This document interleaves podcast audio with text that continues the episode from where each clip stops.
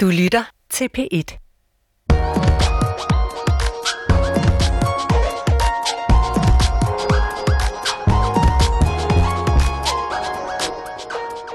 Ligesom der er nogle film og romaner, som er historiske hovedværker, så begynder vi også at se computerspil, som sådan for alvor får sat et kulturelt aftryk. Og nu siger jeg, begynder at se, det går jo selvfølgelig helt tilbage til, til starten af 80'erne, men altså et af de tilsyneladende udødelige computerspil, som i den grad har sat et kulturelt aftryk, det er Counter-Strike. Og i dag handler programmet om, hvad der gør Counter-Strike til en evergreen, som her mere end 20 år efter sin øh, første udgivelse er mere populært end nogensinde. Lige om lidt så skal vi tale med Jakob Lund Christensen, som har grundlagt Astralis, en af verdens førende Counter-Strike-klaner, og vi skal snakke med ham om, hvordan øh, Counter-Strike som spil og kulturen omkring Counter-Strike har ændret sig gennem årene, og også lidt om, hvorfor det bliver ved med at være øh, populært. Og senere i programmet, så skal det så handle om tilblivelsen af spillet, og også den ret vanvittige historie om øh, skaberen af Counter-Strike, Min Lee. Du lytter til P1's teknologi-program kortsluttet. Programmet, hvor vi ikke hacker din e-mail eller Facebook-konto, men hacker selve teknologien, så den gør, hvad vi vil have den til. Med programmør Michael Malmberg og gør det selv mand Esben Hardenberg.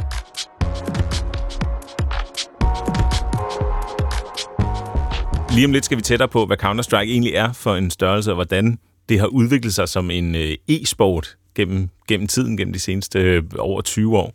Øh, men først laver vi lige sådan helt kort for de uindvidede en, hvad er Counter-Strike mm. øh, lynrunde, ikke? Så det, man kan sige om det, det er, det er et førstepersons skydespil. Det vil sige, man ser det ud af øjnene på den spiller, man er. Øh, foran dig er der bare en hånd med en pistol i. Eller Yes, og et sigtekorn. Ja. Så består der af to hold, der spiller mod hinanden, Mm. og de spiller på forskellige baner, eller maps, som det også hedder, hvor man så skal, ja, hvad skal man der? Jamen, historien er politi mod røver. Det er simpelthen et hold, der er counterterrorister, øh, og så er der et hold, der er terrorister, og terroristerne skal typisk sætte bomben. Øh, counterterroristerne skal samtidig befri nogle gisler, men det er mest det med bomben, man spiller. Øh, de er selvfølgelig hver sin ende af banen. En runde består af, at det ene hold skal enten skyde alle på det andet hold, eller også jo så sætte bomben, eller også efter bomben er blevet sat, få øh, afdetoneret, hvad hedder sådan noget, afmonteret bomben. Og det er jo faktisk øh, super enkelt, Ja. og, og på den måde minder det jo også om, om mange andre sportsgrene, øh, tennis, hvor man kan save og ramme inden for banen og slå, øh, få point på den måde. Mm. Og det er lidt det samme i, i Counter-Strike, ikke? Jo, og så er der jo sådan noget, som man, man kan få forskellige roller. Altså, så er der nogen, der godt kan lide en uh. Der er det måske en af dem på et hold, og så er der en anden, der er bedre, der er bedre til at øh, løbe forrest. Så er der nogen, der er bedre til at blive tilbage. Altså sådan ville det jo være ligesom et øh, fodboldhold. Der er nogen, der er forsvar, nogen, der er angreb osv. Mm-hmm. Og alt det her, det er jo så en, en sammenblanding af øh, færdigheder, samarbejde og strategi og sådan, der skaber et, øh, et rigtig godt Counter-Strike-hold, og det skal, vi, det skal vi høre om lige om lidt. Men altså, jeg har været inde og kigge på, hvor populært er Counter-Strike egentlig, og det jeg kunne finde på øh, den hjemmeside, der hedder Statista, som tracker sådan nogle ting, det er, at øh, der er jo rigtig mange, der bare spiller online sådan for at hygge, ligesom jeg ville gøre, hvis jeg gik hjem og, og hentede spillet ned og startede det op. Men altså, i februar måned 2020 var der øh, 24 millioner der spillede, og der er altså mange måneder, hvor der er øh, flere end en million spillere samtidig, selvfølgelig på mm. global plan, men flere end en million, der spiller det her spil samtidig. Så det er, øh, det er mange, ikke? Det er stadigvæk et stort spil, selvom det er, det er 20 år gammelt, sådan i konceptet. Og så er der selvfølgelig det her med, at der er kæmpe turneringer, som bliver vist i tv, og der er kæmpe pengepræmier og sponsorater og... Øh, Idolplakater. og idolplakater, live Ja. events, alt muligt forskelligt, ikke? Og sådan historisk set, så har der været fire udgaver af Counter-Strike. For spillet startede som en mod til det computerspil, der hedder Half-Life, altså hvor man har brugt de værktøjer, Half-Life var, var bygget med, og så har man lavet en, en udgave, som handlede om noget andet og havde en anden, en anden grafik, ikke? Det er jo selvfølgelig en stor øh, opgave at skrive et helt spil. Så det mange spil gjorde dengang, specielt sådan nogle første persons øh, skydespil. Øh, jeg tror endda, det var Quake-spillet, som startede det. Det var, at de øh, indbyggede en funktionalitet, hvor man som bruger kunne bytte øh, forskellige dele af spillet ud med sin egne. Så det vil sige, at du kunne bare kunne putte nyt grafik ind, hvis det skulle se anderledes ud. Øh, du kunne også putte jamen, nye baner og så videre. Og, og det, du så også kunne, det var, at du kunne også... Øh, øh, tweake, altså du kan også stille på nogle af sæt af, af indstillingerne, således at du faktisk kunne lave nærmest et helt andet spil i spillet. Øhm, så som udvikler fik du serveret motoren, den generelle motor, ikke? men du kunne selv finde ud af, hvordan bilen skulle se ud. Og efter den første udgave, så har der så været tre siden da. Der har været den, der hedder Condition Zero, og så har der været den, der hedder Counter-Strike Source. Og den, der bliver spillet i dag, det er så den, der hedder Global Offensive, som er den gældende. Ja, og har jo ikke noget tilbage af Half-Life i sig. Altså, der er jo selvfølgelig nok nogle tal, som er de samme, fordi det skal jo føles nogenlunde det samme, ikke? Men det er jo ikke som sådan en mod længere. Nu er det jo et spil for sig. Nu er det et selvstændigt spil, men det, der går igen, det er så øh, multiplayer-delen, altså det her med, med de to hold, der, der kæmper mod, mod hinanden, og også de baner, der bliver kæmpet på, og mange af de våben, der bliver brugt, går også igen. Så, så det er ikke forkert, at vi bare kalder det Counter-Strike, selvom der har været forskellige øh, versioner af det. Mm.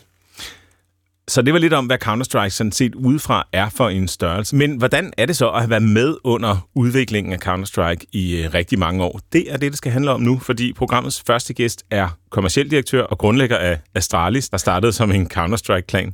Velkommen til kortsluttet, Jakob Lund Christensen. Mange tak. Hvis du sådan helt kort skal øh, beskrive det, hvad, hvad er Astralis så i dag? Jamen altså, Astralis er jo et, et e-sportshold på samme fod som FC Barcelona er et, er et fodboldhold, altså et professionelt fodboldhold. Vi er en, en stor organisation med en, med en kommersiel afdeling, en kommunikationsafdeling, en digital afdeling, en producerafdeling, altså med content osv., som simpelthen bevæger sig rundt om i hele økosystemet omkring et, et professionelt e-sporthold, altså hold, der udøver e-sport, elektronisk sport på konkurrenceplan. Og det øh, er jo øh, en kæmpe, kæmpe industri. Det er jo ikke noget, som alle nødvendigvis har set, men det er jo begyndt at komme i fjernsynet nu, og man kan jo sagtens, altså, det er jo, øh, det er jo stadioner, der bliver fyldt af glade mennesker. Ja, ja, altså når, når, vi, når vi snakker, den rammer fuld klinge, så snakker vi jo, jeg tror, det sidste år til verdensmesterskabsfinalen i League of Legends, der sad cirka dobbelt så mange seere som til Super Bowl. Mm. Øh, små 200 millioner bare i Kina, der sad og så det live, ikke? Så ja, så vi er, jo, vi er jo en subkultur, der i realiteten er større end de fleste hovedkulturer. men, øh, men fordi vi, vi er jo bygget ud af det digitale univers, så har de jo kunne bevæge sig lidt under radaren. Altså fordi vi har jo i realiteten ikke haft brug for, for tv og radio på den sats for ligesom at nå alle. Vi har jo bare streamet det over internettet. Så, øh, så det der med tv, det er faktisk kommet omvendt. Det kom bagefter det andet, kan man sige. Nu nævner du øh, League of Legends, som jo selvfølgelig, øh, som navnet antyder, ikke er Counter-Strike, men som er et andet e-sportshold. Og det er fordi Astralis i dag ikke kun har med Counter-Strike at gøre, men en masse forskellige spil, ikke? Jo, vi, vi har, hvad hedder det nu, tre forskellige spil. Vi har FIFA, vi har League of Legends, og så har vi Counter-Strike. Men, men som vi også har hentydet til, så er Counter-Strike grundstammen af det, vi er bygget omkring, og den verden, vi kommer ud af. Mm-hmm. Og lad os prøve at spole tilbage. Vil du fortælle, hvordan kom du i gang med Counter-Strike? Det var der, du trådte dine barnesko, ikke? Jo, det var det. Altså, da, da jeg var en, en helt ung knæk, der voksede op i Roskilde, der begyndte der jo at komme det her fænomen lige pludselig, som hed internetcaféer. Fordi dengang, der havde vi jo ikke hurtigt nok internet eller computer derhjemme til at spille de her slags spil. Altså, jeg har en, øh, en far, der er systemingeniør og arbejdede på datacentralen i gamle dage. så han havde jo øh, de gamle Amiga og sådan noget med hjem, før nogen andre havde dem, og det synes vi var helt fantastisk. Men, men vi havde jo ikke internethastighed, der gør, at vi kunne spille med hinanden. Så da vi lige pludselig kunne, kunne gå ind et sted, hvor der var et rum, hvor der var 20 computer, der var sat sammen med kabler, så kunne man jo spille mod hinanden. Og øh, hvilket årstal snakker vi om her, hvor, hvor øh, du begynder at komme på netcaféer og, og, og dyrke Counter-Strike? Altså, hvor langt tilbage i tiden skal vi der? Jamen, der skal vi jo helt tilbage til de første versioner af Counter-Strike. Jeg har jo nok været en 13-14 år, tror jeg, eller sådan noget. Så det, det passer med der, der lige de første beta-versioner af Counter-Strike begyndte at komme ud. Så det er lige omkring årtusindskiftet? Ja, Counter-Strike er jo, er jo lige over 20 år gammel. Og der kom sådan en, en lille kældernet-café i Roskilde, der hed Pixel, som, som jeg sad på. Og så begyndte jeg lige pludselig at lære det her at kende, og det var jo det var ekstremt spændende for mig, fordi jeg kommer ud af sådan meget, øh, jeg er meget kompetitiv. Jeg har spillet basketball på højt niveau det meste af mit liv. Og der skal man jo cykle ned i Roskildehallen fire gange om ugen, og nogle gange regner det, du skal varme op i to timer, og så skal du håbe, at træneren gider spille dig. Hvorimod her, der kunne jeg jo bare logge på og spille med det samme. Så jeg blev meget hurtigt draget ind i den her verden, fordi der var jo både, kan man sige, en eventyrverden omkring det, altså en verden uden for den verden, du, du ellers bevæger dig i, men også et kompetitivt element, som jeg synes var enormt uh, tiltalende. Mm. Og så er det jo en, øh, en holdsport, Counter-Strike. Altså man er jo fem på et hold, Ja. Øh, og har jo forskellige roller, ligesom der er en målmand i fodbold og så videre, så er det jo ikke bare øh, alle sammen, der løber rundt og skyder i vildskab, vel? Nej, nej, det er, det er ek- ekstremt koordineret. Altså, øh, for, for at give et eksempel på det, vores øh, sportspsykolog i vores organisation er Lars Robbel, som har været tidligere chef for antiterrorenheden i Danmark. Så han har jo egentlig skulle lære dem at kommunikere ligesom en, et SWAT-team, der indtager en bygning, fordi det du i realiteten er i Counter-Strike, du er et hold mod et andet, og du skal koordinere enormt mange øh, kan man sige, timinger og tidspunkter, og hvem kigger hvor, og hvem kigger i vimmelvingen, og hvordan skal du, skal du sige ting til hinanden enormt hurtigt. Så hvis du hører vores drenge spille, så vil det lyde lidt som sådan en kodesprog, de sidder og siger. Og det er fordi, de har hele tiden skulle skære længden på samtalen ned, for hurtigst muligt at kommunikere til hinanden. Så det er jo, altså det er, i grund og grund, det er jo, der er noget interessant ved Counter-Strike, det er jo, at det er jo en sport, hvor du ikke kan se hinanden. Det er vi jo ikke vant til. Altså, vi er jo vant til fodbold, hvor du, du ved altid, hvor bolden er, du ved altid, hvor modstanderen er, men det ved du ikke i Counter-Strike. Mm. Så du skal hele tiden kommunikere, hvis du hører en lyd eller et eller andet. Så, så jo, det kræver en, en enorm koordinering. i blandt spillerne. Og det er jo så øh, topprofessionaliseret, som du, som du fortæller her nu, men hvordan var det dengang? Altså, hvordan, hvordan mødtes I og spillede mod hinanden, og, og hvordan foregik dysterne der dengang? Jamen altså, dengang, der var det jo, øh, skal man sige, helt tilbage i starten, der var netcaféerne jo det eneste sted, der sådan rigtig kunne facilitere det. Så derfor så mødtes man en, en lørdag eftermiddag, de hold, der nu havde fundet det på internettet, eller kendt nogen, der kendte nogen, og så spillede man ligesom en, en turnering mod hinanden. Øhm, og dengang var Counter-Strike jo, altså Counter-Strike er jo originalt et mod, altså en modification af det spil, der hedder Half-Life. Så det var jo ikke bygget, sådan reelt set bygget til det her. Så der var tit mange fejl i serverne, eller i koden, eller et eller andet, som ikke fungerede. Men vi prøvede så godt, vi kunne. Og, altså jeg kan jo stadigvæk huske den dag i dag, øh, der kom en større netcafé i Roskilde, der hed Netix. Og så skulle vi spille sådan en turnering, og så var der et hold, der mødte op i fem matchende jakker. Uff. Altså, vi, vi var helt blæst bagover. Det var det fedeste, vi nogensinde havde set. Og vi, var, altså, vi havde jo tabt den kamp imod dem, før vi overhovedet gik i gang, fordi vi var fuldstændig overbevist om, det her det er verdens bedste Counter-Strike-hold. Mm. Uden tvivl. Øhm, så ja, så der mødtes man der. Og så kan man sige, i kraft med, at, at internettet blev bedre, og computerne blev bedre, begyndte man at møde til det, hedder LAN-parties, altså hvor du leger en idrætshal eller lignende, og så tager en masse computer, så spiller turneringer der, eller, eller spiller online. Og turneringerne spiller man jo så som øh, klaner. Det hed det allerede dengang, og det hedder det stadigvæk. Men hvordan opdagede du det her med, at, at, der, var, at der fandtes klaner, og hvordan startede du selv, og, og sådan den, den del af det? Jamen, der var jo... Altså, i, i starten havde jeg jo faktisk slet ikke fattet det der med, at du kunne spille holdkampe mod hinanden. Jeg troede bare, det var noget, der var, der var sejt, fordi så kunne man hedde sådan et sejt navn, når man spillede. ja. Og så den, i gamle dage, så hed man i sådan en parentes efter sit navn, hed man Try, fordi man var på var trial. Man var ikke helt inde i klanen nu. Man prøvede at komme med. Det er sådan meget rockeragtigt, når man tænker over det. for at være helt ærlig nu, som sådan en prospect-agtig ting. Øhm, men dengang var det jo mere bare sådan, jeg, skulle, jeg var på serveren, og så kendte jeg nogle af de andre, og så brugte vi de samme navne, og det synes vi var fedt. Men, men det var jo ret hurtigt, at man ligesom kunne se, okay, når der kommer begynder om turneringer, det er 5 mod 5, der er nogle forskellige roller, og så begyndte man ligesom at koordinere det. Men dengang var der jo ikke noget organisation bagved. Der var det bare fem, fem drenge, der blev enige om, at det synes, det kunne være sjovt at spille med hinanden, ikke? jeg havde i sin tid en, en Action Quake 2-klan, mm. som var lidt før Counter-Strike, men det var jo også bare fem teenage-venner, der var venner, og så, så puttede man noget i sit navn, og så var det sådan set det. Det er jo lidt anden skala end... Øh... Ja, i dag er en anden skala, men dengang, ja, der kunne man jo typisk se, også selv da det begyndte at blive sådan semi-professionelt, men der var mange af holdene stadigvæk fem drenge fra den samme lille by, mm. som så tilfældigvis havde spillet sammen, fordi der ikke rigtig var så mange andre. Og så, så tager det jo fart, fordi øh, dengang var det jo, som, som du siger, en, en mod til Counter-Strike. Det var sådan set den første mod, der sådan nærmest altså, voksede sig fra det oprindelige spil. Ikke? Altså, fordi der var jo mods til Quake-spillene og så videre, men det var sådan lidt en niche-ting, hvor Counter-Strike blev fuld, altså, pludselig nærmest et, øh, eller det er det jo, et større fænomen end Half-Life selv. Ja, det må man sige, i hvert fald på den yngre generation. Jeg tror ikke, der er mange af de yngre, der ved, hvad Half-Life er overhovedet, for at mm. være helt ærlig. Altså, det var mere sådan en niche-ting for os lidt ældre, som synes, det var et af de første rigtig gode single-player-spil. Men jo, altså i dag er det jo, er det jo, en, er det jo en stor international, altså global økonomi, der er bygget op omkring det. Øh, jeg tror, vi, vi rammer her næste år, så tror jeg, at den totale omsætning i e-sportbranchen på verdensplan er et par milliarder dollar, ikke? Mm. Øh, og altså, der er jo kæmpe store turneringer rundt omkring i verden. Hvis ikke covid havde lukket det hele ned, havde vores spillere jo fløjet rundt 150-160 dage om året, havde de nok overnattet på et hotel og spillet turneringer i, i Rio, i Shanghai, i LA, i Miami, i Moskva og så videre. Og Sydney for den sags skyld. Det sjove er jo også, at selvom spillet er vokset fra sin, sin øh, lillebror-status som, som mod på den måde, så er det jo stadigvæk det samme indhold næsten. Altså, det, det er jo det, der er, der er ret vildt. Altså, det er jo, det er jo sådan lidt fodboldagtigt i, sin, i sin, simplistik, i sin simpelhed. Altså, det er jo, det er jo et enormt, enormt simpelt spil, men alligevel har det jo været ja, det har vel været den, den, en af de dominerende e-sport-grene, i hvert fald i 16-17 år nu, ikke? Øh, og der har vi jo set mange andre, som man siger, den Counter-Strike slog jo igennem sammen med, som du selv nævner, med Quake og med StarCraft og nogle af de andre spil, som alle sammen er sådan er faldet af af en eller anden grund, så, øh, så er Counter-Strike her stadigvæk, øh, og er som sagt en af de største. Det er jo altid sådan en solid top 3 e-sport-gren øh, i verden.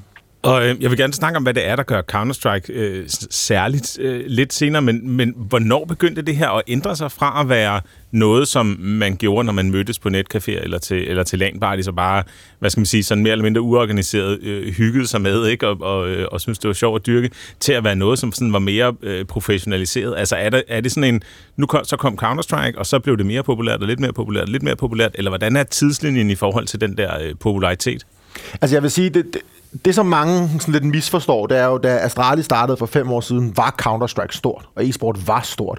Nogen tror, at det var sådan noget kælder noget, der aldrig havde eksisteret før, at vi ligesom rørte ved det. Det, det, det passer ikke, men man kan sige, den, det der skete for de der fem år siden, det var lige pludselig begyndte folk fra den etablerede sports- og underholdningsverden og blande sig i det her, og turde blande sig rigtigt, og ikke bare stikke lidt penge til, til, en, til en investering eller lignende. Så, så det vi jo ligesom gjorde, det var, at vi tog det fra at være et, et nichefænomen for folk, der kendte til det, og hvis du ikke kendte til det, så synes du, det var noget underligt noget.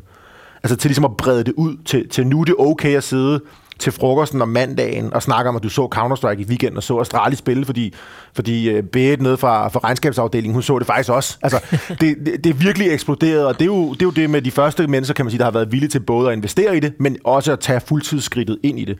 Så en dag som i dag, nu hvor vi kan se, hvor vores direktør i virksomheden, Anders Hørsholdt, jo var koncerndirektør for Parken Sport og Entertainment. Altså, det var jo sådan en, jeg drømte om at møde, og nu sidder jeg jo med ham som direktør. Altså, det giver jo ingen mening i min verden lige pludselig. Men, men nu er de her, og nu kan vi ligesom rigtig begynde at bygge det op, og vi begynder at få tv-distribution og videre. Så jeg vil sige, om for de der 5-6 år siden, da Astralis faktisk på mange måder sat standarden for, hvordan man skal gøre de her ting. Og øh, Counter-Strike, det er som om, de har set muligheden bedre end måske nogle af, af konkurrencespillene. Altså, de er tilføjet ret tidligt det her HLTV og sådan nogle funktionaliteter, som jo egentlig kun er bygget omkring det med, at man skal se med. Ja.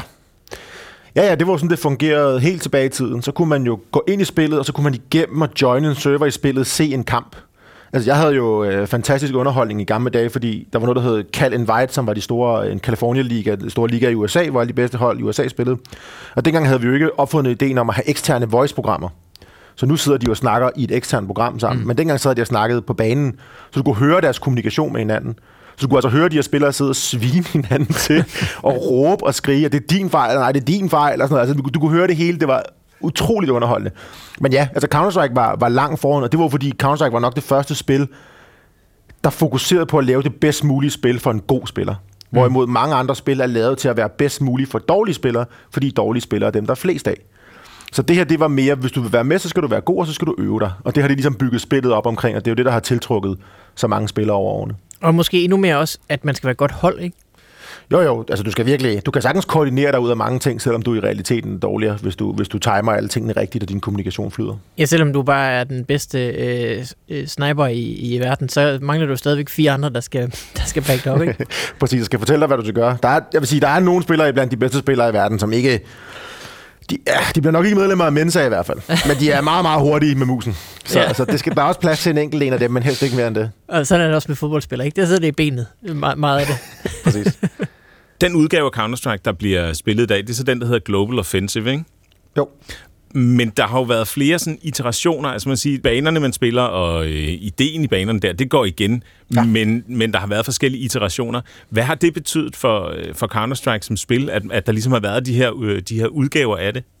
Jamen, det er jo sjovt, fordi i realiteten er det jo kan man sige, den klassiske model at udvikle spil på. Ikke? Altså hvis du ser på sådan noget som Call of Duty, der kommer et nyt Call of Duty hver eneste år. Der kommer et nyt FIFA hver eneste år.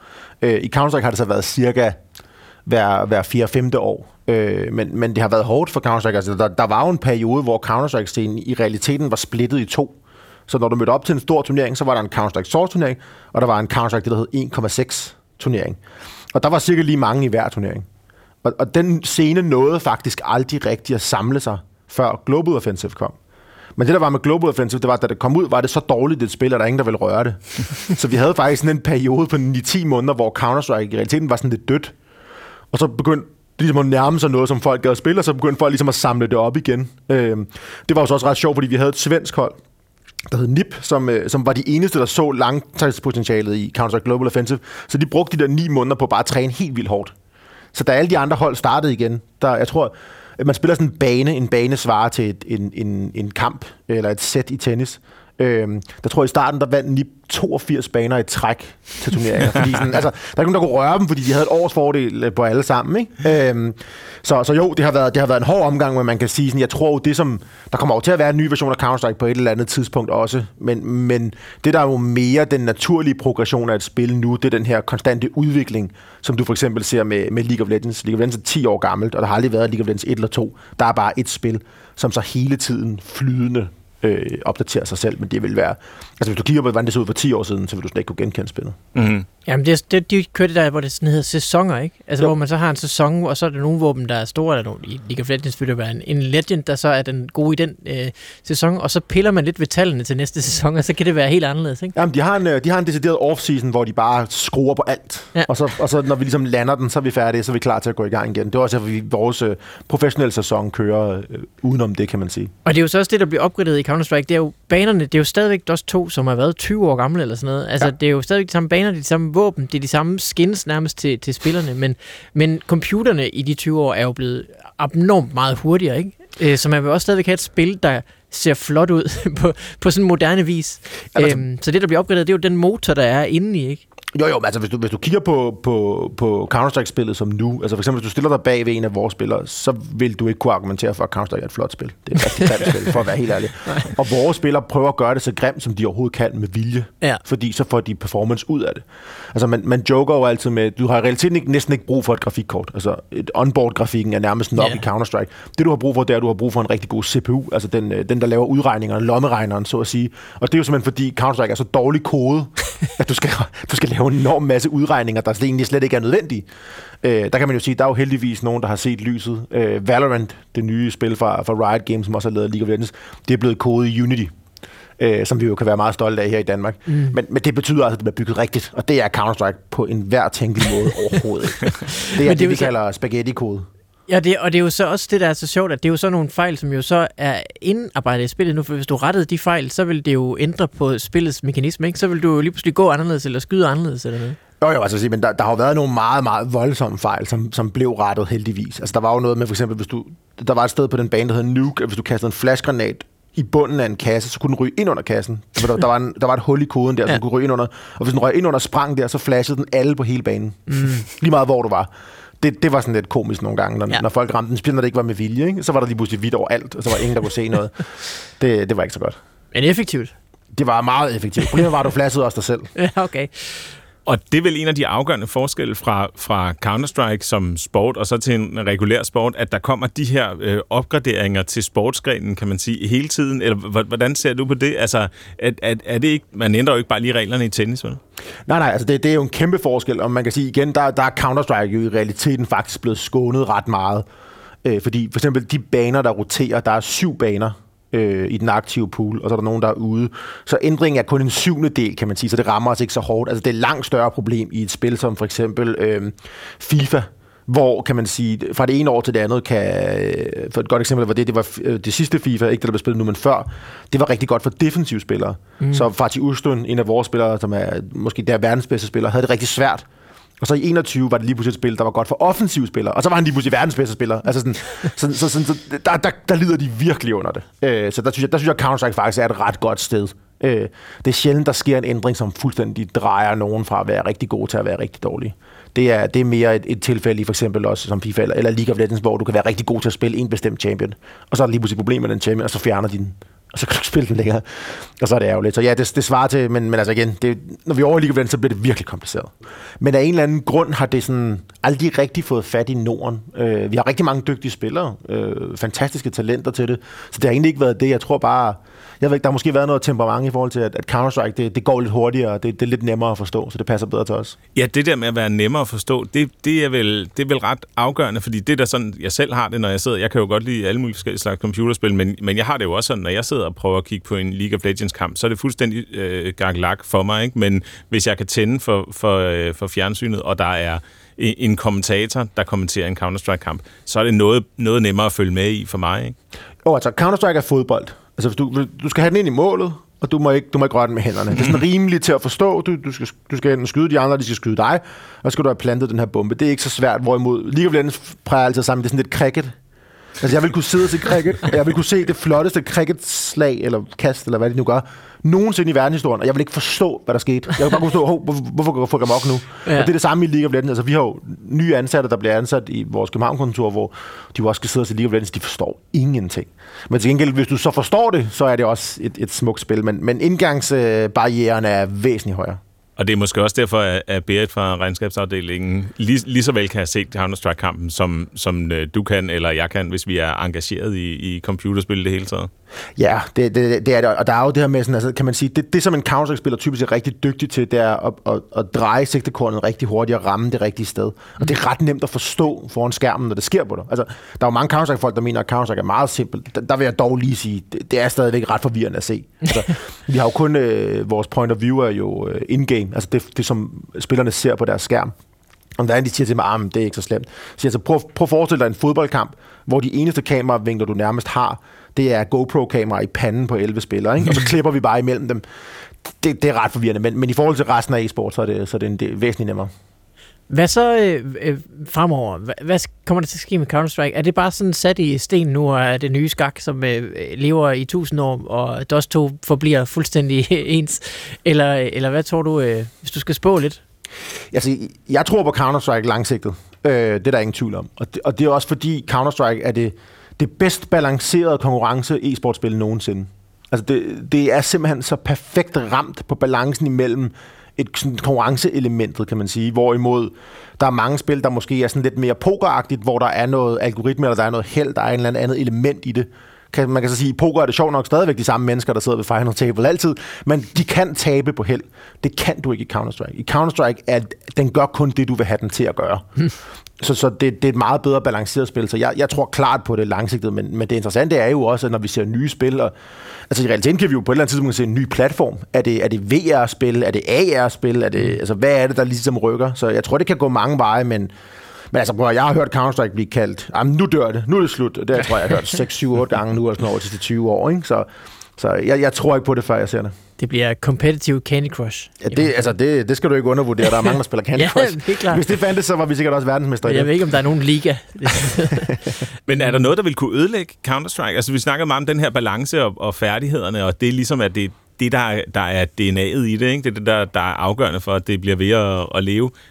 Kunne man ikke forestille sig, at der kom en eller anden opdatering, som så bare slagtede øh, balancen og gjorde, at, øh, ja, at, det, at det blev uinteressant? Det, det tror jeg, der, altså det kommer der til, jeg tror, på et eller andet tidspunkt, men jeg tror, den bliver kørt ret hurtigt tilbage. Og det er jo fordi, vi har jo bygget et økosystem, og det er jo derfor, at den her virksomhed og hele den her branche jo lige pludselig er så interessant. Det er jo, før i tiden var det bare, hvem kunne godt lide at spille sammen, og så stiller vi op til nogle turneringer. Vi har jo et hold, som ejer en plads i en franchise-liga, der bliver kørt af et stort øh, øh tysk selskab, der hedder ESL. Så vi har en fast plads i turneringerne. Vi har sponsoraftaler på millionbeløb over flere år osv., så, videre. så det vil aldrig nogensinde være en situation, at hvis der sker en dårlig opdatering, så siger vi bare, nå okay, så dropper vi bolden på det her. Altså, så vil vi kunne sætte noget, vi kan jo ringe direkte til Valve og sige, dem der har udviklet Counter, og sige, kom nu, nu bliver vi nødt til lige at fikse det her. Så, så jeg tror, hvis det sker, og det kommer nok til at ske på et eller andet tidspunkt, men så bliver det fikset forholdsvis hurtigt. Altså, der var for et par år siden en revolver, der hed en R8, hvor de smed sådan en kæmpe stor Magnum 44 revolver ind, som kunne skyde alle med et skud, og den var helt skæv.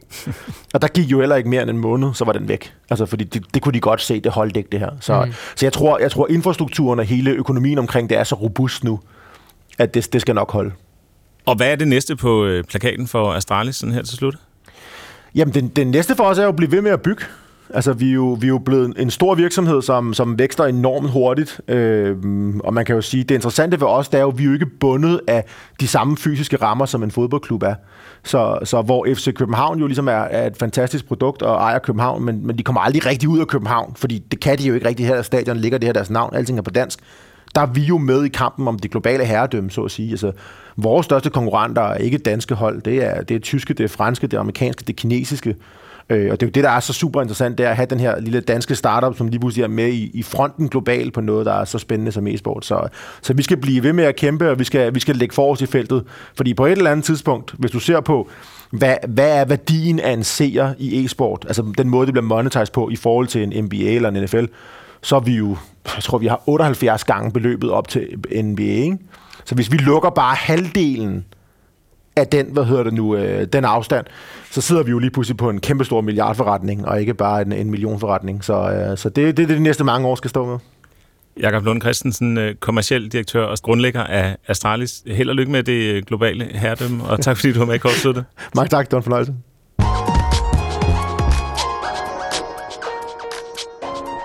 Øh, så Counter-Strike, det er altså blevet kæmpestort, og det er til synlædende udødeligt og bliver ved at vokse og lave stadion-events osv. osv.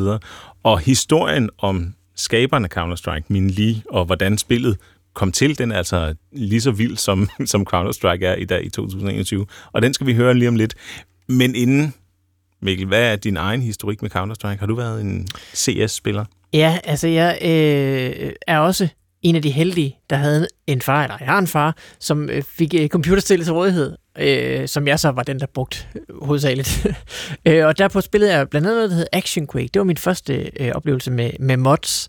Det var så til Quake 2, og så kom det her Counter-Strike, som vi så spillede ind på øh, Boomtown, eller Cybergate, som de hed, de, de netcaféer, der var i Aalborg. Mm-hmm. Øh, og det var, øh, det, det var sjovt. Jeg kan huske den der med, at det var lige pludselig nyt øh, Counter-Strike, og nu er det altså det, man spillede. At det kom sådan ind og tog, øh, tog over på hele scenen.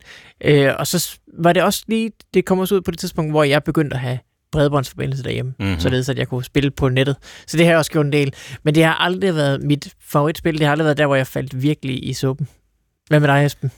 Jamen, jeg har brugt rigtig mange timer på, på Counter-Strike. Øh, mest på hyggebasis, øh, ligesom, ligesom du fortæller. Jeg har rigtig mange gode minder, dels fra at sidde og spille den samme bane igen og igen, og ikke mindst øh, fra at sidde og finde på øh, sjove navne, som man kunne kalde sig selv, når man, når man loggede på, på serveren. Jeg tror, mit, det jeg altid øh, gik tilbage til, det var VVS Overlord. Det var mit, nice. det var mit sjove, mit sjove Counter-Strike-navn. Nice. Men jeg er jo aldrig blevet dygtig. Det kræver jo øh, simpelthen så meget dedikation at blive øh, at blive og blive ved med at være god til Counter-Strike. Så øh, det, er, det, det er noget, jeg prøver en gang imellem og, øh, og, og logger på og, og skyder lidt nu. Øh, og så har jeg mine, mine glade minder fra der omkring årtusindskiftet og, og lidt op i nullerne, hvor, øh, hvor jeg spillede det. Til gengæld så kan jeg fortælle, at jeg har det installeret nu, fordi min øh, kære søn Bertil, han spiller det samtidig.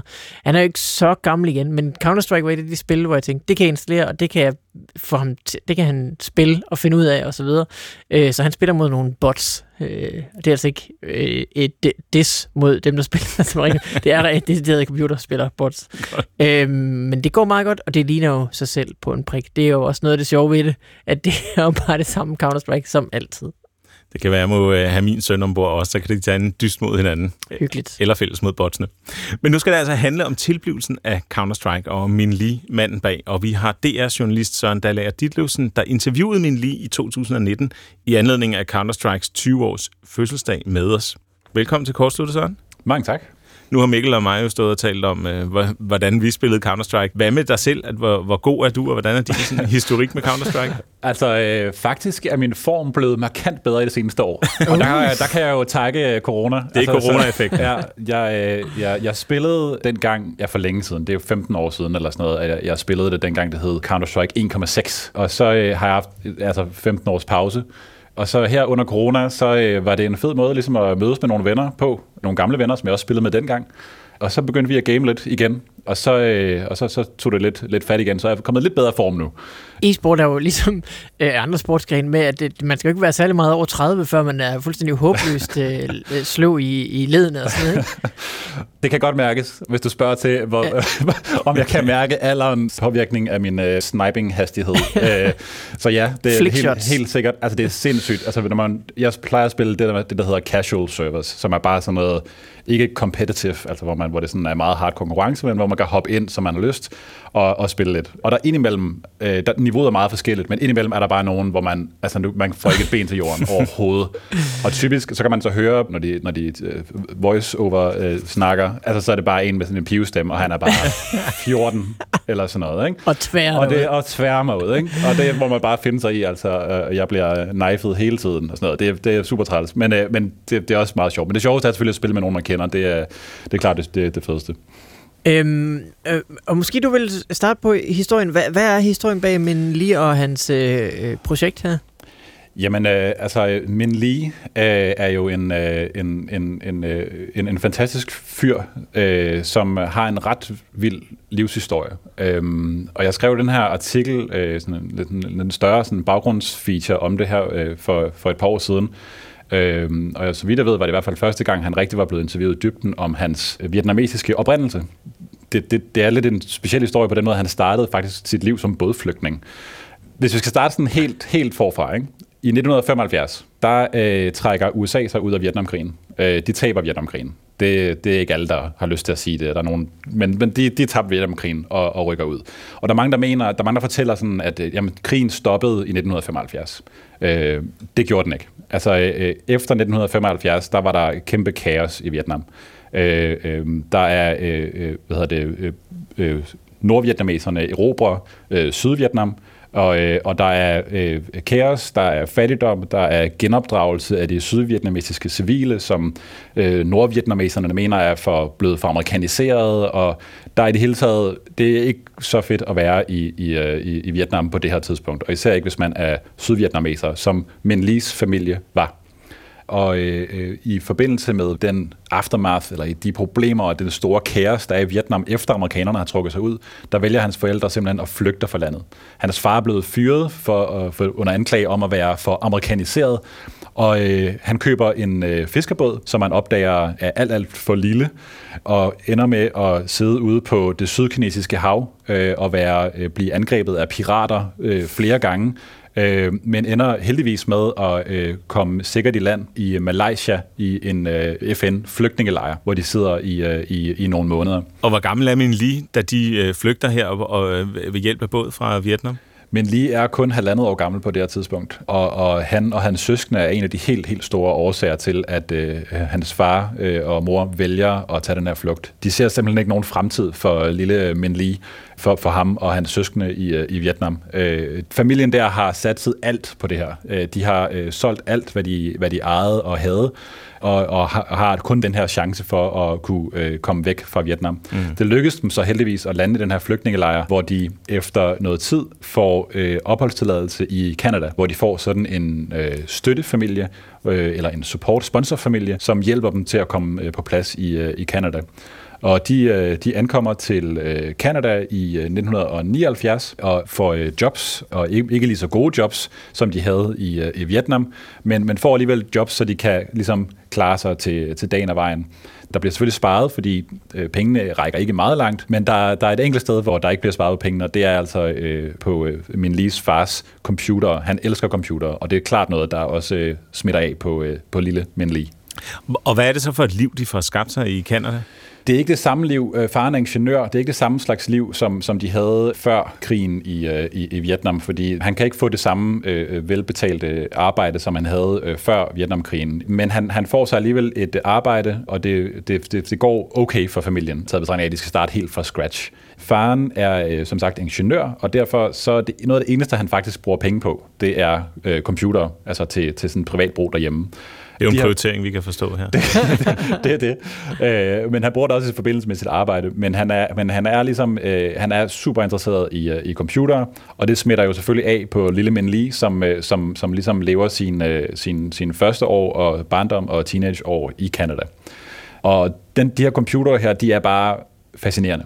Altså, de er fascinerende for ham, og han, øh, og han hver gang, at hans far får øh, en ny computer, så får man lige øh, farens gamle computer. Og den begynder han altså at sidde og rode med. Men hvis vi skal prøve at nærme os så, hvordan Counter-Strike blev til efter den her super dramatiske øh, baggrundshistorie, hvad, hvad er så, altså hvad er tiden, hvad er inspirationerne for, for øh, min lige, måske både sådan øh, computerspilmæssigt og, og mere bredt øh, øh, populær kultur? Men lige han voksede op i 90'erne. Jeg er cirka lige så gammel som ham, og, øh, og så øh, blandt andet, øh, ligesom ham, actionfilm øh, fra 90'erne. Og det actionfilm fra 90'erne, de kan noget helt, helt særligt. Det er de bedste altså, actionfilm, objektivt set. Fuldstændig objektivt. Øh, hans yndlingsfilm, det er, og det, øh, det håber jeg, jeg kan ikke genkende til, ellers så ønsker jeg ikke at kende jer mere. Øh, det er øh, Heat, øh, Air Force One og Ronin. Øh, tre stærke, stærke actionfilm, øh, og dem så han selvfølgelig på VHS. Øh, der, det her, de her øh, super actionfilm, øh, hvor, som, som også havde noget realisme over sig, øh, var, var han rigtig glad for. Han spillede også Quake, det første Quake, som udkom i 1996, men han synes ikke helt, det var realistisk nok. Der er historien jo, at øh, der er nogle dæmoner, og man kommer ind i en anden øh, dimension, Præcis. og så skal man skyde med raketter. Og, altså, ja. det, det er meget... Øh...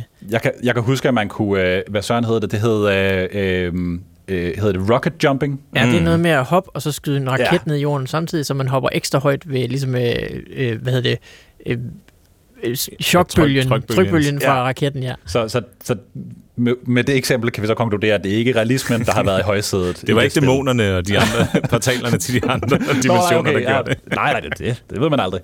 øh, men men, men øh, så, så, så han synes, det var fedt, øh, Quake, og kunne godt lide det, ligesom øh, millioner af andre. Øh, det, det var jo et ret vigtigt spil, altså før det var der Wolfenstein, øh, men med Quake, der, der var noget, en, en engine bag det, som gjorde, at det bare kunne bevæge sig på en helt anden måde, og det, og det så, så federe ud, mm. og det blev enormt populært.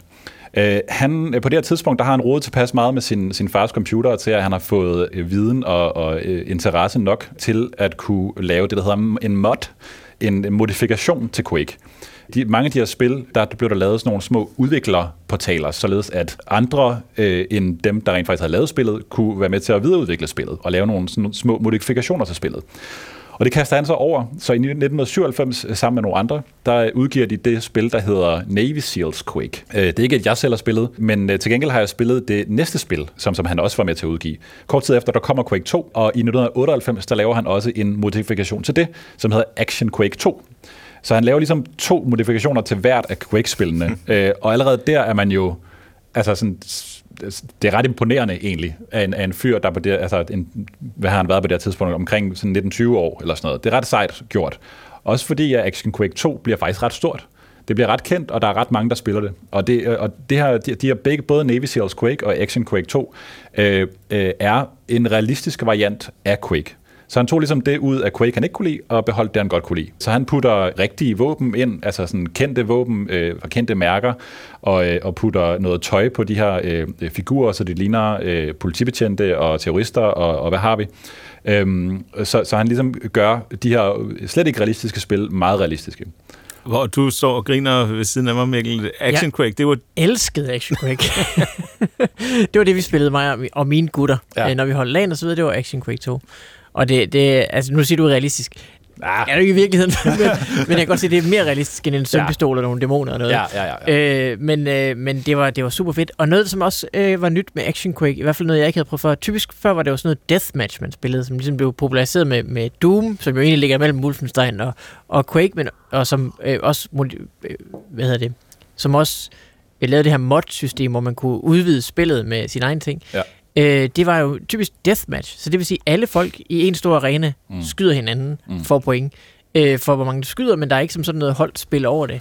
Øh, så kommer der en lille smule capture the flag og sådan noget, men Action Quake havde det her med, at der var runder. Altså mm. man, det, det starter med, at de siger, lights, camera, action! og, så, øh, og så er det ligesom et hold, som er politi, mod røver, og så skal man skyde alle de andre på det andet hold. Det var, mm. det var første gang, jeg så det med Action Quake. Men det er også det, der leder til, at man kan have et hold, altså man kan arbejde sammen som hold, og det giver mening overhovedet, fordi hvis alle bare render rundt og skyder som øh, hovedløse høns, ikke, så, er det, så er det lige meget, om, om dine holdspillere klarer det godt næsten. Altså så er du bare interesseret i, i slutresultatet. Helt sikkert. Men når man, øh, så skal man jo på den måde beskytte hinanden og, og arbejde sammen og koordinere osv. Mm, lige præcis team, teampladet er jo, er jo også det, der gør det, gør det, gør det centralt. Ikke? Øh, det, det, det er helt sikkert. Men Action Quake 2 dukker altså op, øh, både i det hele taget og på radaren hos dig, Søren, og, og hos Mikkel ikke mindst. Øh, men det er ikke nok for, for min lige. Hvordan, ja, hvordan går, kommer han videre derfra? Altså, ja, det, det, det er jo interessant, det her med, at han bliver ved. Altså, faktisk laver han jo tre varianter af det, af det, af det samme slags spil, af den samme slags first-person shooter, hvor han forsøger at gøre det mere realistisk, end det, man har set før. Øhm, så han laver Navy Seals Quake i 97, Action Quake 2 i 98, Øh, og i 1998, der udkommer det spil, som, som øh, hedder Half-Life, som også er et meget legendarisk øh, og virkelig, virkelig fedt spil, som jeg også blev helt vildt fascineret af. Og til det spil, der kommer der selvfølgelig også sådan en modifikationsmulighed. Og den kaster man lige sig over med det samme. Faktisk begynder han at lave en modifikation til Half-Life allerede før, at den her øh, udviklerkonsol øh, overhovedet er blevet udgivet af dem, der laver Half-Life. Øh, han begynder allerede i januar 1999 at animere små ting til øh, det skydespil, som senere skal komme til at hedde Counter-Strike. Og hvordan foregår udviklingen så af, af det, der ender med at blive Counter-Strike? Altså, er det, er det kun min lige, der, der sidder og, og skriver på det og, og laver det, eller er der et større øh, fællesskab der om, omkring det? I starten er det, er det kun min lige. Altså, han sætter sig i sin forældres kælder foran en af hans fars øh, gamle, computer øh, med stor billedrødskærm øh, og begynder at sidde og, og, øh, og lave grafik til det her øh, spil, som han har oppe i sit hoved. Der går ikke så længe, før han får lavet sådan en, øh, en, en lille hjemmeside, men han er ret dårlig til at lave hjemmesider. Øh, tanken med det, det var, at han ligesom kunne lægge nogle ting ud og få lidt, få lidt feedback, og måske også, der var nogen, der kunne lave nogle øh, maps til ham, altså nogle, nogle baner til øh, det her spil, øh, som måske engang i fremtiden kunne blive til noget.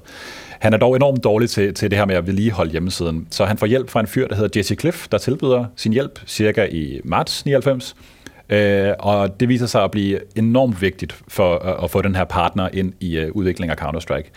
For den her hjemmeside, som, som ligesom kører sideløbende, og som sådan en support-side, øh, inspirationsside, øh, feedback-side, den, den viser sig at, at, at blive meget stor meget hurtigt. Hver gang, at øh, Min Lee har lavet en, en ny animation, så lægger han den ud. For eksempel øh, kunne det være et billede af den første terrorist, han har, han har animeret. Så lægger han et billede ud af den, og så øh, kan folk komme med feedback.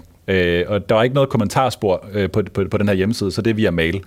Og i starten, der får de nogle mails indimellem, og der er nogle få øh, små øh, dedikerede øh, øh, øh, mails, der kommer indimellem øh, fra dedikerede brugere, Øh, men, men det er ikke så stort. Men ret hurtigt øh, øh, begynder det faktisk at, at vokse. Øh, der er ret mange, der kan se ideen i at lave det her spil, som, som man lige gerne vil lave. Og det han, den, den vision, han, han sætter sig, øh, er, at han vil lave det, han selv kalder for et intelligent skydespil. Øh, og og det, det, det er måske sådan en eller anden selvmodsigende øh, udsagn, øh, fordi der er mange, der nok vil mene, at øh, bare det at skyde rundt og gå rundt og skyde hovedet af hinanden ikke er specielt intelligent.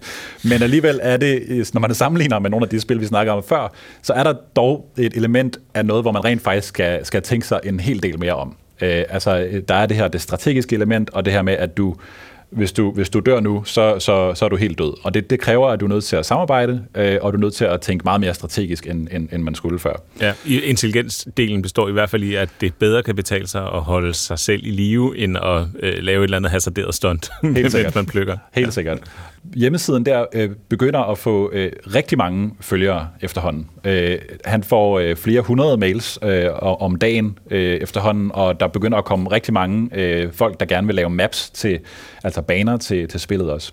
Og øh, den 19. juni 1999, der vælger han at sige, nu, øh, nu er jeg faktisk kommet så langt med, med, med det her spil, og jeg har fået så meget feedback, at nu, nu prøver vi altså at udgive en øh, beta 1.0 af, øh, af Counter-Strike. Øh, den 19. juni 1999.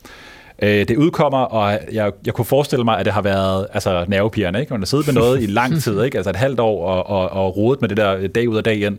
Og det udkommer, og det er det rent lort. Altså sådan, det er, det er decideret lort, og han får så meget kritik, og mailindbakken bliver øh, øh, smadret fuldstændig af, af folk, der hader det. Øh, men øh, i stedet for at, øh, at smide håndklædet i ringen, så, øh, så øh, øh, Jesse Cliff, øh, hans øh, kompagnon, og, og, og men lige øh, kigger på den her feedback øh, og, og laver om. Og, de, altså, det, det her, det er ligesom Øh, det særlige ved, ved, ved Counter-Strike, også det, som man lige fremhæver selv som en af årsagerne til, at spillet blev godt, øh, det er den enorme feedback, som han får fra øh, senere hen og i, i udviklingen millioner af brugere, som, som giver feedback og som prøver hans spil og som forklarer, hvad der er godt og skidt og hjælper ham i udviklingen. Og den her åbne udvikling, øh, hvor han hele tiden lægger øh, øh nye billeder ud, og hvad synes jeg om den her pistol, hvordan ser den ud, og hvad synes jeg om den her bane, kan den noget, og hvordan skal vi gøre sådan her? Altså, hvor der hele tiden kommer feedback, øh, så de hele tiden kan optimere på det. Øhm, øh, han forklarer selv, at han har en ret klar vision op i hovedet for, hvordan at spillet skal være, men at han hele tiden justerer den vision ud fra, hvad for noget feedback han, han får. Øhm, og det, det, det siger han selv, og det tror jeg egentlig også, at det er det, der har været nøglen. Øhm, Beta 1, der udkommer øh, 19. juni 99, og øh, de når faktisk at lave 19 øh, forskellige beta-versioner, inden at det endelige spil øh, rent faktisk udkommer. Altså, jeg ved ikke, hvor mange der normalt kommer, men det lyder af mange. Og i hvert fald har, har, øh, har, har det gjort, at man løbende har kunne øh, øh, hvad hedder det, se udvikling og hele tiden optimere på det. Omkring øh, år 2000, der, øh, der får Valve, som er, som er dem, der har lavet Half-Life, øh, øje på, eller de har lidt holdt øje med øh, Counter-Strike, fordi det jo har, faktisk er blevet ret stort efterhånden. De får øje på, øh, på, på spillet og tilbyder at købe det. Og, øh, men lige øh, sidder der i sin øh, forældres kælder sammen med, med Cliff der, og øh, tænker, det lyder vildt fedt. De har set op til Valve og synes, det var et vildt fedt firma, og tænk, nu kunne man faktisk få penge for at lave præcis det samme, som man laver lige nu. Ja, det er jo så, en vigtig detalje, at indtil nu har det jo været ildsjæl-arbejde, ja, det hele. Altså, der har jo ikke været nogen måde at sælge det på, der har ikke været nogen Nej. måde at øh, få penge eller sponsorer eller noget. Det har jo alt sammen været fritid, der er gået på det. Det er, det er ren fritid, og faktisk øh, øh, men lige han er gået i gang med en øh, IT-uddannelse sideløbende med det her. Og han forklarer selv, at det er omkring øh, 40 timer om ugen, han arbejder på det her, samtidig med, at han er ved at tage en IT-uddannelse på universitetet. Så hvis man selv har prøvet at, at, at, at, at, at arbejde igennem, og så forestille sig at gøre det dobbelt så meget med noget ved siden af. Ikke? Altså sådan, det, det, det, virker, det virker voldsomt, ikke? Så, så de takker ja med det samme, øh, uden de store overvejelser, øh, som jeg forstår det, øh, på ham, og er bare glade for at kunne komme øh, ind hos det store spilfirma og arbejde. Øh, så øh, de sælger alle rettighederne til øh, Counter-Strike til Valve, og øh, begynder at arbejde for dem, og videreudvikler ligesom sammen med deres øh, programmører og grafikere øh, spillet. Og den 9. november 2000, der udkommer den allerførste version helt officielt. Tidligere har det kun været beta-versioner, og, øh, og på det her tidspunkt, der har der været de her 19 forskellige øh, øh, beta-versioner. Så, øh, så det spil, der kommer ud der, det er, det er objektivt set virkelig godt. Øh, det, det, det bliver rost til skyerne, og der er omkring 2 millioner spillere fra, fra start, altså fra, fra da, da det bliver udgivet. Øhm, og det skyldes jo ikke kun, at det er godt, men også, at hele det her community, øh, der har været med til at udvikle det, øh, der er blevet skabt en masse hype omkring det spil. Øh, og, og alle, vil, øh, der har hørt om det her spil, har set frem til det, og især måske dem, der har været med til at udvikle det. Øh, så det udkommer, og der er virkelig, øh, øh der, det rykker virkelig med, øh, med, med antallet af brugere, og det stiger meget, meget hurtigt. Og hvad er så efterspillet for øh, Min Lee? Så tjener han vel øh, en hel masse penge og, og, og får evig succes. Og det vil jo være, det vil jo være den fantastiske slutning øh, i, i eventyrversionen af, af den her historie, som starter med ham som bådflygtning øh, på det sydkinesiske hav, der er ved at dø og blive øh, slået ihjel af pirater. Men, men, men sådan, sådan øh, økonomisk set ender det ikke øh, lykkeligt på den måde. Fordi øh, øh Min Lee og, og Jesse Cliff har jo solgt øh, alle rettighederne til Counter-Strike til, til Valve, og de har fået et indgangsbeløb, som jeg forstår det, og, øh, et, øh, og en løn hos Valve. Øh, de har bare været vildt glade for at kunne komme derind og, og har modtaget et, øh, et, et, et indgangsbeløb. Det er nok til, at man lige han kan øh, betale sine forældres hus ud, Øh, og, øh, så, og, og samtidig også øh, giver han faktisk også nogle af de penge, han, han får der som indgangsbeløb, giver han faktisk til nogle af de øh, folk, der frivilligt har hjulpet med at lave baner og hjulpet med at udvikle spillet. Hvilket jeg synes er ret fedt gjort, for det havde han overhovedet ikke behøvet at gøre nødvendigvis. Øh, men, øh, men det gør han altså. Øh, men det, der er slet ikke tale om øh, et, øh, et beløb, der er... Øh, han har ikke fortalt mig beløbet, men, det, men han siger, det er, ikke, det er slet ikke noget, der... Det var nok til, at han kunne betale hans forældres huslån ud, og så, så give lidt hister her og have lidt på kistebunden, men slet ikke noget, der gjorde ham til millionær overhovedet. Mm. Øh, men som man siger, så øh, altså det, det vigtigste for ham på det her tidspunkt, øh, det er, det er øh, og det, der har motiveret ham hele vejen igennem, det er at gøre hans forældre stolte. Øh, hans forældre har satset øh, alt for ham øh, som barn, har øh, taget ham ud af Vietnam og prøvet at give ham øh, for hans skyld og for hans søskendes skyld, og give dem en fremtid. Øh, og det, det har han altid følt, at han, det var noget, som han virkelig skulle prøve at leve op til. Og øh, at han den dag, han betaler sine forældres øh, huslån ud og giver dem en økonomisk frihed, så de ikke behøver at arbejde så meget, det er, det er en af de bedste dage i, i hans liv, fortæller han. Og det, det kan man jo godt følge, når man, når man har en, øh, en familiehistorik, som han har haft. Det kan man sige. Øh, og så, så selvom du siger, at det er ikke mange penge, så er det jo alligevel mange penge i en eller anden målstok. Bestemt. Altså, det kommer an på, hvad man bruger sine penge på. Ikke? Altså, øh, det, det at, at, at, gøre det for sine forældre, og, og på en eller anden måde også vise, at man, at man, at man har været en succes, øh, er jo øh, er, er noget, han, han rigtig gerne har vi, øh, vi gøre for at gøre sine forældre stolte, stolte af ham. Øh, og og øh, han har jo fået legendestatus. Altså, han er jo sådan en en ikonisk figur øh, øh, øh, på en eller anden måde, øh, øh, fordi han, han har skabt det her spil, der er blevet så helt gigantisk. Der er ikke så mange, der, der kender ham alligevel, men, men altså, han er en eller anden form for legende i, i gamingmiljøet på en eller anden måde, mm. øh, fordi han har gjort det her. Øh, det, der så er lidt særligt ved den her øh, historie, er jo også, at, at øh, hans allerstørste succes ender jo også med at blive hans øh, allerstørste problem. Altså, øh, for efter han har øh, øh, lavet øh, Counter-Strike, og han er, øh, har solgt det til Valve, og de har udgivet øh, spillet, så bliver han faktisk sat til at lave det, der, det de kalder for Counter-Strike 2 øh, hos Valve. Øh, og øh, han prøver ligesom hele tiden, at, at han skal altså lave en tor, og som regel skal toren jo helst være bedre end, end etteren. Og det er svært, når man har lavet et spil, der, der, der er så godt, og der er så populært. Altså, så skal man lave noget, der er endnu mere populært. Ikke? Og det der med at gentage en succes, det har man hørt mange gange før, det er, det er altså svært. Øhm, så øh, han arbejder i seks år på øh, Valve øh, på at udvikle Counter-Strike 2, men lykkes aldrig med det, og ender med at sige op, øh, og, og simpelthen øh, lade, lad Counter-Strike 2 øh, ligge hos, hos Valve. Og øh, jeg ved ikke, hvad der nogensinde blev af Counter-Strike 2, øh, øh, men, øh, men, det, men, men det er muligt, det ligger på en eller anden server øh, hos Valve stadigvæk og, og lurer. Der skete jo så mange andre ting øh, med Counter-Strike øh, sidenhen med, øh, hvad hedder det, øh, med CSGO og så videre. Men, øh, men, øh, men lige selv, øh, han forlader Valve, øh, og begynder faktisk på sit eget soloprojekt. Øh, et projekt, der hedder Tactical Intervention, hvor han øh, vi igen vil prøve at lave en, øh, en intelligent skydespil, en first-person shooter. Øhm, og det bruger han så fra 2006 til 2013 på. Øhm, og i, det, det lykkes faktisk med at udkomme, øh, og, men bliver på ingen måde populært. Og i 2017, der bliver serverne lukket helt ned på Tactical Intervention. Uf. Han har brugt, altså siden øh, øh, øh, Counter-Strike udkommer øh, hos Valve i år 2000, der har han brugt 13 år på fejlslagende projekter på det tidspunkt der. Så han er, han er, han er lidt presset, og han synes ikke, det er fedt mere. Øh, øh, hvor, og, hvor, hvor er han så i dag? Hvad, hvad blev, øh, hvad skal man sige, fandt, jamen, han, fandt han, han tilbage til noget, han kunne hvile i? Han, han, øh, han, han fortæller mig, at han er en glad mand i dag. Altså, han, han er tilfreds øh, i for, i, ud fra, at han har øh, det sted, han er kommet fra, og den, den familie, han har, og han er lykkelig, og han har et godt helbred. Så han er, han på den måde er han glad. Øh, men, men, øh, men, men det er selvfølgelig øh, træls, og han har på et tidspunkt sådan, øh, sagt, at han aldrig nogensinde prøver at lave en first-person shooter igen. Da jeg så snakkede med ham, der var han sådan lidt, ah, men det kunne jo godt være, at man skulle prøve alligevel. men øh, så, altså, øh, i min optik, der er men lige, han er i hvert fald en mand, der lader til aldrig nogensinde at give op, uanset hvor meget der, der går imod ham. Det er den perfekte måde at afslutte på. Søren Dahl Ditlevsen, tusind tak, fordi du var med og fortælle øh, historien om øh, Min Li og om Counter-Strike. Selv tak, det var hyggeligt. Og hvis man vil øh, læse Sørens glimrende artikel om øh, Counter-Strike og historien øh, dertil, og historien ikke mindst om min leader af skaberen, øh, så kan man selvfølgelig finde den på DR.dk. Den hedder øh, Forbandet af sit eget livsværk, så det kan man nok finde på Google, eller så kan man selvfølgelig gå på kortsluttet.dk og finde et øh, direkte link til de gode sager. Esben, det har lige været påske.